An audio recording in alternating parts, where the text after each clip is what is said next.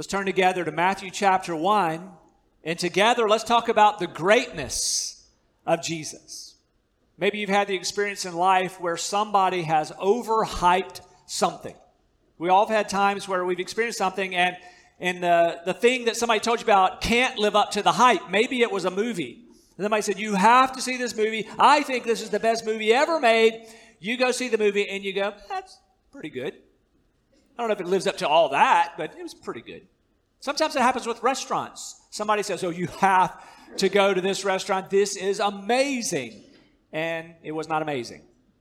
It's all right. It's pretty good. I wish you hadn't given me this expectation up here because what I had was okay. I wouldn't have complained about it. But here we come to Jesus, and I want you to know that Jesus lives up to the hype.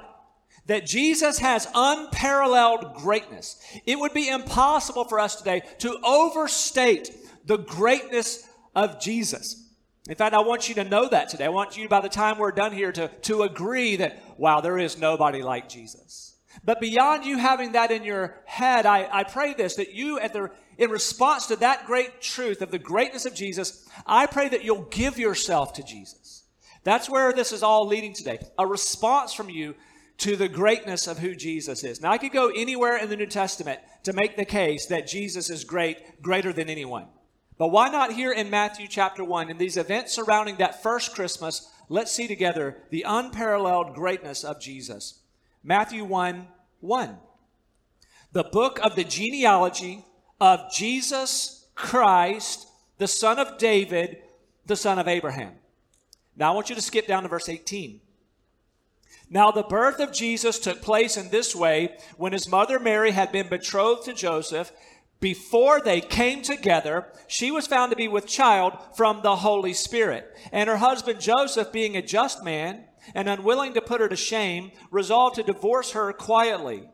But as he considered these things, behold, an angel of the Lord appeared to him in a dream, saying, Joseph, son of David, do not fear to take Mary as your wife, for that which is conceived in her is from the Holy Spirit. She will bear a son, and you shall call his name Jesus, for he will save his people from their sins. All this took place to fulfill what the Lord had spoken by the prophet. Behold, the virgin shall conceive and bear a son, and they shall call his name Emmanuel, which means God with us. When Joseph woke from sleep, he did as the angel of the Lord commanded him. He took his wife, but knew her not until she had given birth to a son, and he called his name Jesus. See with me, first of all, the greatness of Jesus declared in his genealogy. See with me the greatness of Jesus declared in the genealogy here. So, this gospel that Matthew's writing as the Spirit guides him begins with a declaration of who Jesus is, that Jesus is the Christ. And then what follows is a lengthy genealogy that makes the case that Jesus can make a valid claim to that designation as the Christ. It begins here with David and mentions how it began actually before that with Abraham and then culminates in Jesus. So Matthew is showing us this is the one who can legitimately lay claim to the, the king of Israel. He is from the line of David as promised. Look again, Matthew 1 1. The book of the genealogy, catch this, of Jesus Christ. So, what does that mean? We so commonly see those words together Jesus Christ. We might mistakenly think, well, that's just his first name and last name. That Jesus is his first name, Christ is his family name, but that would not be correct.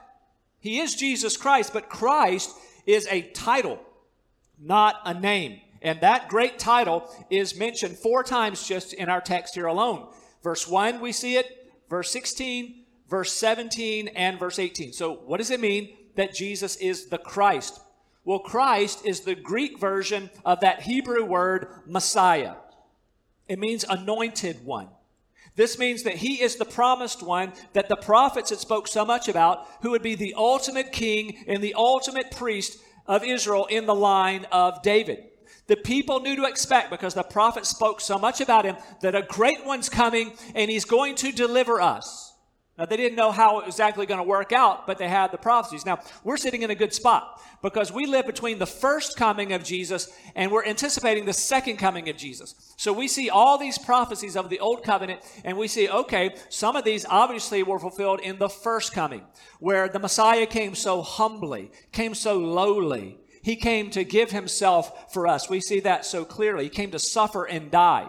But then there are other prophecies still to be fulfilled where Jesus, the Messiah, will not just rule over all of Israel, but he will rule over all of his world. So here, this is how Matthew begins his gospel that Jesus is that great one that the prophets had spoken so much about. This is the promised one. This is the anointed one. And again, the genealogy then shows the validity of that claim. He is the deliverer. He is the judge. He is the savior. So just see with me now the greatness of Jesus in even his genealogy and the declaration of who he is. Now notice this with me. The grace declared in the genealogy. Yes, his greatness, but how about the greatness of his grace? Now, for most of us, a genealogy is not that interesting. If you notice, I did not read the genealogy here in the text. And you don't really want me to, do you? So it's not, it's not exciting reading when you read about this one, then is the father of this one, who's the father of that one. And so it's there now. It's God's inspired word. It's there for a purpose. And I have read it many times in my life, and I encourage you to read it. But for public reading, a little tough, right? So, so the reason though we, we, we find genealogy is just not that interesting to us, I think maybe until we get a little older. When we get a little older, we might want to dig into our family tree a little bit. Some of you probably have spent some money on it, became a hobby of yours. You, you went to one of these websites and you, you're very interested in who came before your great grandparents. I'm still only mildly interested in that.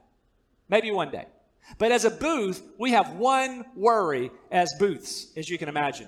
When we look back into our family tree, we're like, okay, I just hope I'm not related to John Wilkes Booth, right? And you've wondered it before. Is our pastor somehow related to John Wilkes Booth. Listen, as a kid, as a Booth, as a kid, whenever that lesson came up in school, when you get to the Civil War and you get to Abraham Lincoln, which a wonderful president, you just like, oh no, here it goes again. And you prep your children for it when you're a Booth. Like, hey, listen, all right, they're going to talk about this and they're going to call you John Wilkes Booth and then they're going to ask. Here's what I can tell you on this topic. As far as I know, the one family book we have, the Booths, that I think my dad might have somewhere, when we cracked that open and read about it, we can find no link to John Wilkes Booth. Whew, I'm glad we avoided that. Now, in the past, when I've had to maybe claim, at least I got the same name as him, I also want to claim, I want to claim William Booth, the founder of the Salvation Army. There was a righteous guy, he's a good guy to be related to.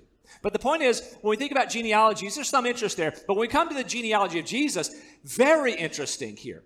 And we're going to see the grace of God here. You would think in the lineage, in the family tree of the one who is our Messiah, you would expect to see a pristine family tree. That there would be nobody in the line who had ever done anything notorious, nobody done anything scandalous. But that's not what we find here. And I love how the Holy Spirit inspires Matthew to call out some things here. First of all, notice in verse 10, as we just drop into parts of this genealogy, we see the notoriously wicked king Manasseh in the line that would eventually bring us the Messiah there. Then we have some ladies mentioned, and this is noteworthy because women were not typically listed in ancient genealogy. It was always just the fathers down to the sons. And, and yet, the Holy Spirit inspires Matthew to tell us about not just Mary who's to come, but four women he's going to mention before we get to Mary. This is very noteworthy. So notice with me now, verse 3, we see the name Tamar there. Do you find it? This is a reference to Genesis 38 this was a very uh, unseemly occasion that's recorded in the scriptures in, in Genesis 38, where a woman, Tamar, pretended to be a prostitute that she might have relations with her father in law and bear a child by him. It was an immoral, scandalous thing, just as it would be in our day. But from that error, from that sin, came Perez, who was then going to be part of the line that would eventually lead to the Messiah. And God calls it out here. How about chapter uh, 1, verse 5 here? Verse 5 here, we find the name Rahab in the lineage here. She was from a pagan people, so not a part of the people of God. She had been a prostitute in her life before she put her faith in the God of Israel. So hers is a story of personal redemption, but also in the line of the one who would be our Redeemer. How about verse 5 also? We see the name of Ruth here. Now, she didn't have a scandalous background, but she was from Moab. She was not a part of the people of God, a pagan person. But she came to have faith in the God of Israel, married Boaz, and, and God did something wonderful in her life, and she gets to be a part of the line that would lead to the Messiah. But then we come to verse 6, and we come to Bathsheba. Here's how the text reads And Jesse, the father of David, the king, and David was the father of Solomon, listen, by the wife of Uriah. So, this is David's worst mistake in his life, a grievous sin where he took another man's wife. We're told this is Uriah's wife, and he took her as his own and was immoral with her. She conceived a child, and to cover up, as people do when they're caught in sin, got to cover it up. He brings Uriah back from battle, sends him back into battle to be killed in battle. What a horrible time. But here's David then, filled with remorse and regret for what he did, crying out to God for forgiveness, and our merciful God forgave him for his sin. And even Bathsheba, the, the Savior of the world, the lineage runs through, through Bathsheba, even. So I want you to just notice with me that God inspires Matthew to note that. It's not glossed over. We see here, I see, we see the grace and mercy of God here. That's the deliberate point here. So, yes, we see the greatness of God in this genealogy. We see how God sovereignly works through these people and these mistakes and these sins to accomplish his purposes. God is a master at that. But here's grace here that God can do amazing things through even embarrassing mistakes and failures in the past. So there's a word of hope for you that your family tree does not limit your usefulness to the Lord. That there's nothing your mom and dad did that would make you then unusable and irredeemable to God. Nothing your grandparents did. There's nobody in your family tree in the past that would render you hopeless outside of God working in your life. So we'll go back to my family. So, really, so what if I had been related to John Wilkes Booth? That's just an embarrassing person who shares my name. And even if somehow that was in my background, it really doesn't matter. That has no bearing on how God can work in my life. And the same is true for you. And your past, not just your family's past, but your own past can't hold you back from accomplishing what God wants to do in your life. So here we are, a room full of sinners. We've all sinned. We all have shameful things that we've done in the past that we'd rather not talk about. We'd rather not everybody know about. We all have those in our past. And here's the good news God can forgive you. If you come to Jesus humbly, He can wash you clean, make you new. Don't we see it even in the genealogy of Jesus? So we're just talking about the greatness of Jesus, His greatness declared in His genealogy. He is the Christ, the grace we see here in the genealogy. But how about this? Let's see the greatness of Jesus now declared in his birth. The greatness of Jesus declared in his birth. And so let's go right back intentionally to verses 18 through 24. Let's hear these now again.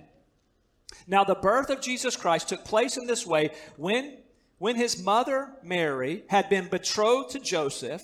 Before they came together, she was found to be with child by the Holy Spirit. And her husband Joseph, being a just man and unwilling to put her to shame, resolved to divorce her quietly. But as he considered these things, behold, an angel of the Lord appeared to him in a dream, saying, Joseph, son of David, do not fear to take Mary as your wife, for that which is conceived in her is from the Holy Spirit. She will bear a son, and you shall call his name Jesus, for he will save his people from their sins. All this took place to fulfill what the Lord had spoken by the prophet. Behold, the virgin shall conceive and bear a son, and they shall call his name Emmanuel, which means God with us. And when Joseph woke from sleep, he did as the angel of the Lord commanded him. He took his wife, but knew her not until she had given birth to a son, and he called his name Jesus. Do you see the greatness of Jesus here? Scripture says he was born of a virgin. He was virgin born. He was virgin conceived.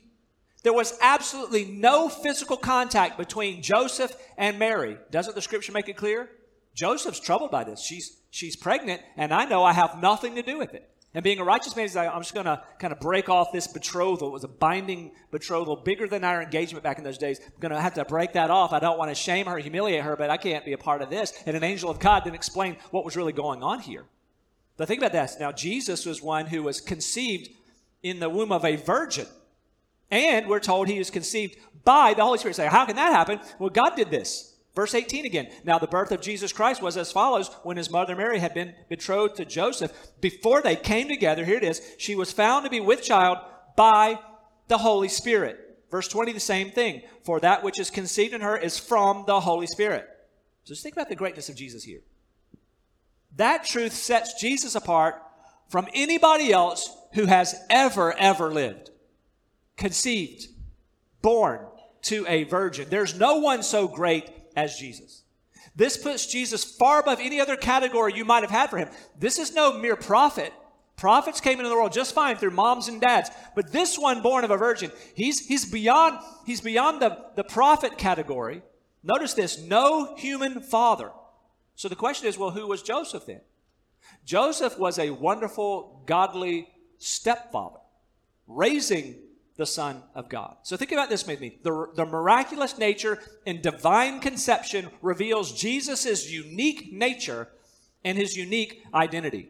That we see in this virgin conception of Jesus, both his deity and his holiness. So, what then is the nature of Jesus? He is God and man. Fully man. Was he not born of Mary? He was conceived in the womb of Mary by the Spirit, so he is fully man. But he is also fully God. We're told here he's conceived by the Holy Spirit. So he is God in human flesh. Notice the explanation in verse 23. This is just as the prophet said. And they shall call his name Emmanuel, which means God with us. Literally, that's who Jesus was when he walked the earth God with us. So, what happened in the womb of Mary? The eternal Son of God took on humanity in the womb of Mary.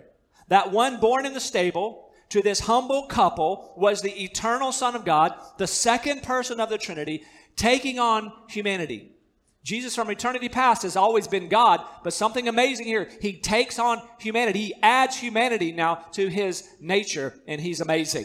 God in flesh, and he is indeed holy. So, though fully man as well, he did not inherit our sin nature. So, we look at this. He's, he's not born like the rest of us with a father and a mother. And so, he doesn't have a sin nature. Now, he was tempted to sin, he had opportunities to sin, but never sinned. But his, his dealing with temptation different than ours. Have you noticed in your life, there's, there's a temptation to sin that comes from within you. All of us have a sin nature. You can find out sometimes just drive down the road and watch how people cut you off. And you have some things in you. Yeah, they provoked it, but there's something in you that's not righteous. And Jesus doesn't have that part where, where he's just kind of inclined to do wrong but we are inclined to do wrong. Jesus is holy, is the point we're making here, and he is God in flesh. We're just talking about his greatness. His greatness also seen in the prophecies spoken of him and fulfilled in him. Look at it again, verse 22. All this took place to fulfill what the Lord had spoken by the prophet Behold, the virgin shall conceive and bear a son, and they shall call his name Emmanuel, which means God with us. That's, a, that's from the prophet Isaiah in Isaiah 7 14. But there are other wonderful prophecies that were spoken of Jesus and fulfilled in him. How about this one in Isaiah 9, verses 6 and following?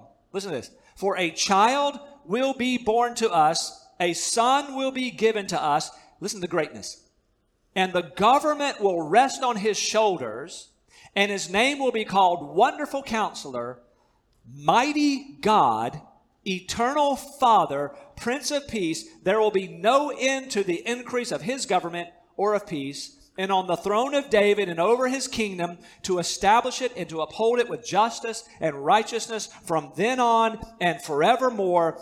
The zeal of the Lord of the hosts will accomplish this. So other prophecies. Remember, the prophet Micah said, This Messiah, the promised one, he's going to be born in Bethlehem. We're even told how the Messiah was going to die. Psalm 22 talks about him being pierced. And then Isaiah 53 says he's going to be pierced through for our sins. Do you see the greatness of Jesus? But once again, let's also see his grace. Let's look at the grace of Jesus declared in his birth. Verse 21 again. She will bear a son, and you shall call his name Jesus for he will save his people from their sins. So, all this prophecy from centuries before, all this amazement at the virgin conception, the virgin birth, all was because of a mission to save us. We're even told the name that was given. The angel said, You're going to name him Jesus. What's the significance of that? That's the Aramaic word Yeshua. That's the Old Testament name Joshua and it literally means God is salvation. You're going to name him Jesus, meaning God is salvation. And he tells us why. For he will save his people from their sins. So Jesus is the Savior that we have always needed. Don't miss that. That's key when you think about what is this all about? It's all about a Savior. So Jesus did not come on this mission to the earth merely to give us a wonderful holiday. I mean, isn't it a wonderful holiday? We love it. But that was not the point of Jesus coming. Neither was the mission merely for Jesus to come and love and teach and give us an example of love. He did do all that, but that wasn't the mission. His mission was to save us.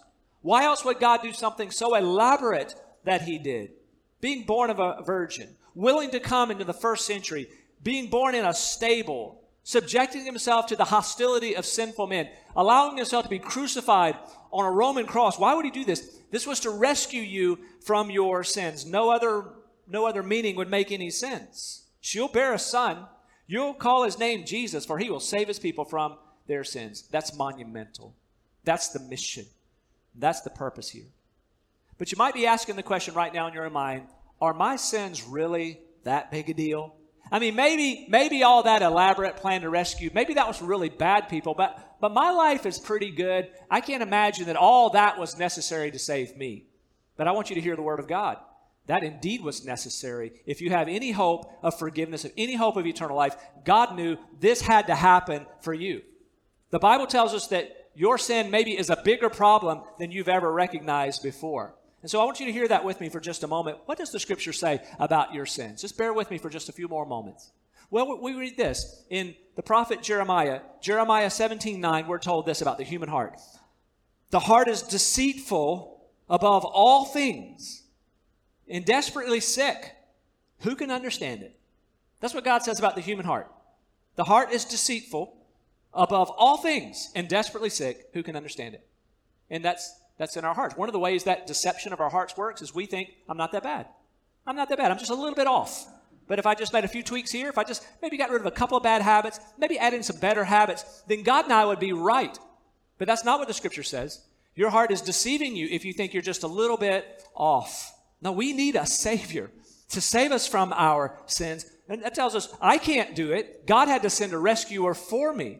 Here's what else God says about sin Romans 3:10, as it is written, none is righteous, no not one. That means as we sit here and as I stand here, there's not one of us in the room that can make the claim on our own, I'm righteous. Now the scripture says there's none righteous. No, not one. Not a one of us, not a one on the planet does God look out and say, there's a righteous one. It's worse than that. Romans 3:23, this is God's diagnosis of every human. For all have sinned and fall short of the glory of God. That's our universal condition. It's a devastating condition. Listen to it. Because all of us have sinned. Listen, we're all separate from this glorious, wonderful God. That's our condition when we're born. Isaiah 59 2. Listen to this. But your iniquities, that just means sin, but your iniquities have made a separation between you and your God, and your sins have hidden his face from you so that he does not hear. So you might think, well, I'm not that far off. I pray a lot. Is God hearing your prayers? If you're still in your sins, He says He's not hearing. He's hiding His face from you because you continue in your sin. You won't humbly receive Him. So your sin separates you from this God who loves you so much, and your sin leads to death. Romans 6:23, just one of the places that describes this. Listen to this. For the wages of sin is death. That's a permanent separation from God, an eternal separation. The wages of sin is death, but the free gift of God is eternal life in Christ Jesus the Lord. So our need is for somebody to open our eyes to the true picture of who we are. That's the Holy Spirit who can show you your sinfulness and your need of a Savior. Our need is for someone to come and to cleanse us of all of our sin, to make us righteous. Our need is for someone to forgive us on a personal level, even on a legal level. All these sins against God, all these laws we've broken against God. Who can forgive me from all of that? Our needs for a Savior, and Jesus came to be your Savior. This is why He took on flesh and blood in the womb of Mary, that He might live His perfect life and go to a cross and then give that body and blood in payment to make atonement for all of your sins. That's why He did this. So there is grace in Jesus. The Bible says, Whoever will call upon the name of the Lord will be saved. Jesus said, If you believe in Him, you'll not perish but have everlasting life. Do you hear the grace offered to us in Jesus? If you come to Jesus today, laying down your sin and asking Him for forgiveness to be your Lord and Savior, He'll take your sin and He will make you holy. He'll take away your fear and He'll give you peace. He'll take away your loneliness and load you up with His love. He'll take your emptiness and He'll give you a life of significance. Can I illustrate that for you as we close? It was several years ago now. I was flipping channels during the Christmas season like this, and, and I heard Mannheim Steamroller playing Christmas music. It was on PBS, and, and then they kind of cued up. They were going to sing the song. I recognized the tune. It's going to be What Child Is This? And I thought, this ought to be good. They had the vocalist there. But all of a sudden, the vocalist started singing, and she's not singing What Child Is This? She's singing some empty song about love, and, and I'm thinking, what is it? Why would they why would they take Jesus out of this Christmas song and insert it with such a meaningless song? Well, I did a little research and realized, well, I was wrong. The original version of the song didn't have Jesus in it to begin with. It's a song called Greensleeves. From the 16th century, that melody comes along. It wasn't until the 1860s, 1865, that a man by the name of William Chatterton Dix a believer in Jesus Christ, he takes the meaningless lyrics out, the song called Greensleeves. He puts in the lyrics, What Child Is This? What an amazing improvement from, a, from an empty song to an amazing song full of meaning. I want you to hear the original lyrics. It's like a bad country song. Here we go. Listen, this is the original song from, this is like they say, it's one of the earliest English language songs ever. Alas, my love, you do me wrong. Country, right? To cast me off discourteously. Well, that's a little higher brow than country right there. For I have loved you well and long, delighting in your company. Greensleeves was all my joy. Greensleeves was my delight. Greensleeves was my heart of gold. And who but my lady Greensleeves? Then some other verses go on and say, Your vows you've broken like my heart. Oh, why did you so enrapture me? Now I remain in a world apart, but my heart remains in captivity. It's kind of meaningless. We've heard dozens and dozens of songs like that. But William Chatterton, Chatterton Dix, he met Jesus. And he took that very familiar song and took out those empty words and man, he put this in there. Listen to this. What child is this who lay to rest on Mary's lap is sleeping, whom angels greet with anthems sweet while shepherds keep watch their are keeping? This this is Christ the King, whom shepherds guard and angels sing. Haste, haste to bring him laud, the babe, the son of Mary. Why lays he in such mean estate where ox and ass are feeding? Good Christians fear, for sinners here, the silent word is pleading. Nails, spear shall pierce him through, the cross be borne, for me, for you. Hail, hail, the word made flesh, the babe, the son of Mary. So bring him incense, gold, and myrrh. Come, peasant king, to own him. The King of kings salvation brings. Let loving hearts enthrone him. Raise, raise a song on high. The virgin sings her lullaby. Joy, joy, for Christ is born, the babe, the son of Mary. What an improvement! What an improvement. And I just want to share that with you because that's an illustration of what Jesus can do in your life. You bring your meaningless song to Him. Lord, I've been wasting my life. What about, am I just, my life's just another life out there? It's just about nothing. And I come to you, Lord, that you might take that and replace that. Give me a new life. Give me new, give me new meaning. It's all through Jesus. And so, right now, would you make that shift? Would you bring your broken self to the Lord? He loves you. Listen, the whole plan to save you was His idea. God's not going to refuse you if you take Him up on His offer to forgive your sins. That's why Jesus came. That's why He went to the cross. That's why He was raised from the dead to make the offer. If you believe in Him, you won't perish. You won't go on another day in emptiness and insignificance. He's going to replace all that. You're going to become a child of God. You'll have a home in heaven, but you have to turn from the empty and put your faith in Jesus. I want to give you a moment to do that, even, even right now. Even before we sing, would you call on Jesus? Let's pray together.